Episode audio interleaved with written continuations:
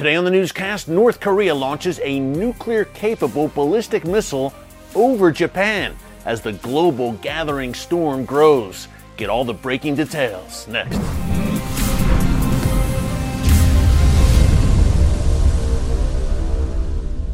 Hey folks, Erick Stakelbeck here. Welcome to the Watchman Newscast. The world's attention has obviously been focused on events unfolding in Ukraine right now, including, of course, those continued nuclear threats from Vladimir Putin and members of his inner circle. At the same time, we have China continuing to menace Taiwan as it is in the midst of the largest military and nuclear buildup we've seen since World War II. And of course, the Iranian regime continues to push for nuclear weapons, even as it is rocked by those widespread protests that have now reached every major city in Iran. I've called this triumvirate the gathering storm against America, really against the free world.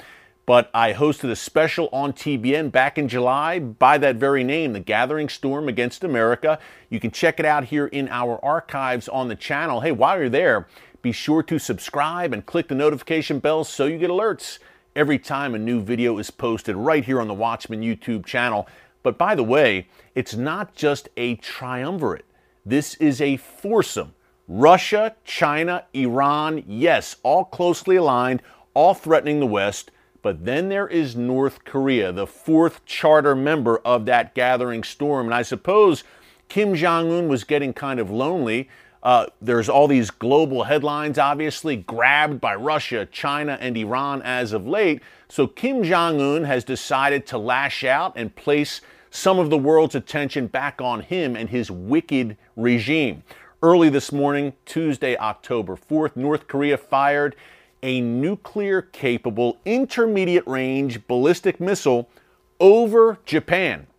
Now, this was the longest range missile test that the North has ever conducted. This missile was capable of reaching the U.S. territory in Guam in the Pacific Ocean and look, it sent Japan into a bit of a frenzy. The Japanese government called for evacuations of certain areas in the north, called for people to take shelter as this missile sailed overhead. Not only that, trains were shut down for a time and planes were grounded. Sirens went off until the threat passed. This was the first such test by the North in five years since 2017, the first time they fired a missile over Japan in this nature.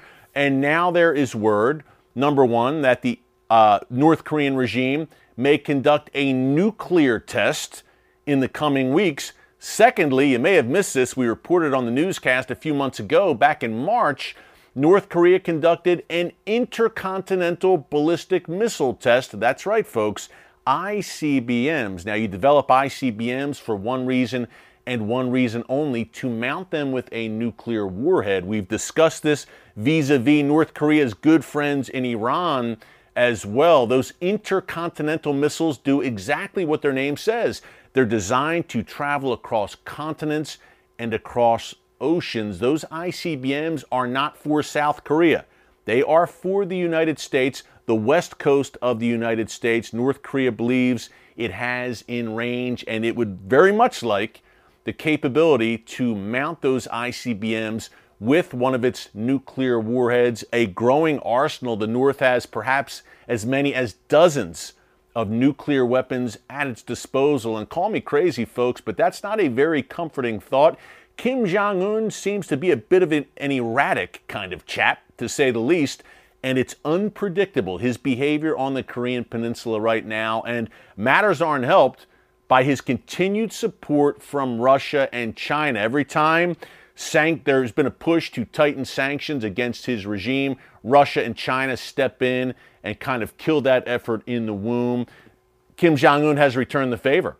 He has wholeheartedly supported Vladimir Putin's invasion of Ukraine, and you can bet if and when China ever moves against Taiwan, Kim will support that as well. There are increasingly close ties between this gathering storm coalition Russia, China, Iran, and North Korea. And it is no coincidence that the Iranian regime has sent scientists in previous years to observe North Korean nuclear and missile tests. You can bet that North Korea is sharing some of that ballistic missile, including ICBM, and nuclear know how with its good friends in Tehran. Strange bedfellows, right? When you look at this coalition Russia, China, Iran, North Korea, far flung ideologically, of course, but they share an avowed hatred for the West. What does the North want here?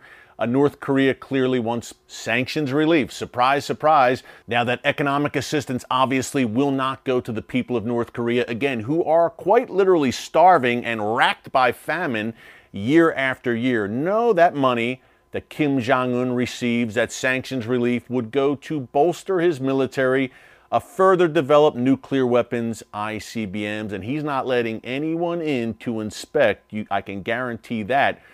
Similar to Iran, where sanctions relief to the Iranian regime goes not to the Iranian people, but to spread terror across the Middle East and beyond. But, folks, as this nuclear gathering storm, that's really what it is, right? It's a gathering storm, but we haven't had this much talk of nuclear weapons since the Cold War, perhaps since the Cuban Missile Crisis in the early 1960s. If the 20th century, folks, the century of Mao, Stalin, Saddam, and Hitler taught us anything, it's that when evil men tell you they want to kill you, you should take them very seriously and heed those warnings.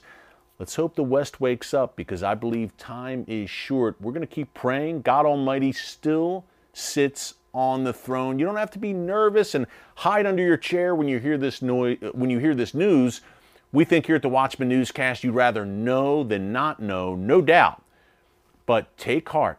These are Bible times that we are living in right now, perilous times, no doubt, but they are Bible times. God Almighty is still in control. Put your trust in the Lord Jesus now.